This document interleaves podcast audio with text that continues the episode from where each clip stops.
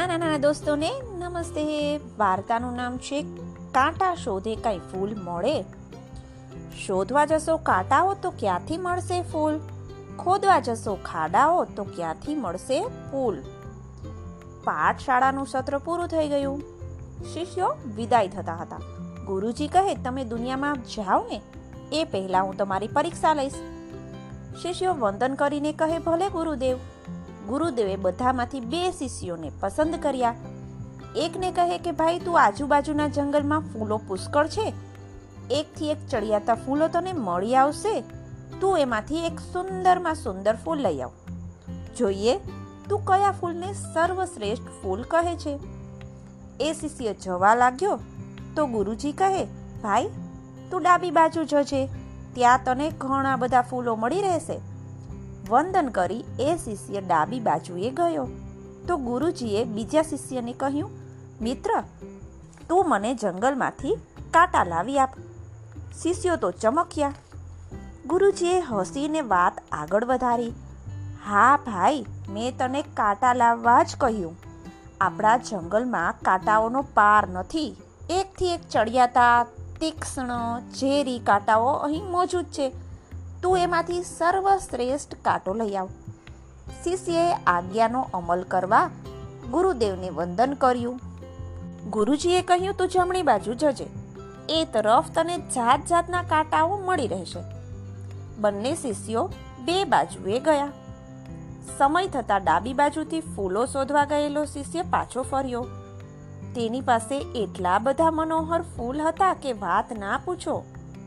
આવતાની સાથે તેણે કહ્યું, ગુરુદેવ, ફૂલો એવા એકથી એક ચડે એવા હતા કે એમાંથી સર્વશ્રેષ્ઠ ફૂલ કયું એ હું નક્કી કરી શક્યો નહીં. એટલે બધા જ શ્રેષ્ઠ ફૂલો લઈ આવ્યો છું. ગુરુદેવ પાછા હસ્યા, પૂછ્યું, પણ ભાઈ, શું ફૂલ મેળવવા જતા તને કાંટા ના મળ્યા? શિષ્ય કહે, ના, ગુરુદેવ, કાંટાઓ તરફ તો મારી નજર જ ન હતી. હું તો માત્ર સુંદર સુંદર ફૂલો જ નીરખતો હતો. એટલે મેં ફૂલો જ મેળવ્યા છે. ત્યારે જમણી બાજુથી પેલો શિષ્ય પણ આવ્યો. તેના હાથમાં એટલા બધા કાંટાઓ હતા કે તેના દેહમાં તે વાગતા હતા. ગુરુદેવે પૂછ્યું, આ શું મિત્ર? કાંટા? આટલા બધા? જંગલમાં એટલા બધા કાંટાઓ હતા? એ શિષ્યએ ખુલાસો કરતા કહ્યું હું સર્વશ્રેષ્ઠ કાંટો કયો? એ નક્કી જ ન કરી શક્યો. એટલે બધા જ કાંટાઓ ઉપાડીને લાવ્યો છું. ગુરુજીએ હસીને પૂછ્યું, શું તને ફૂલો ન મળ્યા? શિષ્ય કહે, ફૂલ? ગુરુદેવ, મારે તો કાંટા વીણવાના હતા ને, એટલે ફૂલો તરફ મેં નજર જ ન નાખી.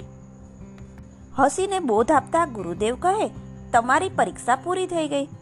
જોયું ભાઈઓ જે ફૂલો શોધે છે, તેને માત્ર ફૂલો જ મળે છે અને કાંટાઓ શોધે છે, તેને કાંટા જ હાથ લાગે છે.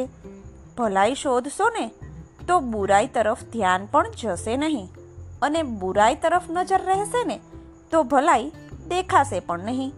તમે દુનિયામાં જઈ રહ્યા છો, ત્યારે આ પરીક્ષા યાદ રાખજો અને તમારે શું શોધવું છે એ નક્કી કરજો.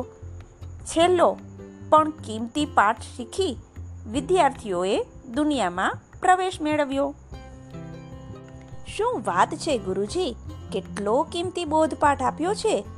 અમે બધા પણ આમાંથી બોધપાઠ મેળવી શકીશું. એને બાળ દોસ્તો, ચાલો ફરી મળીએ.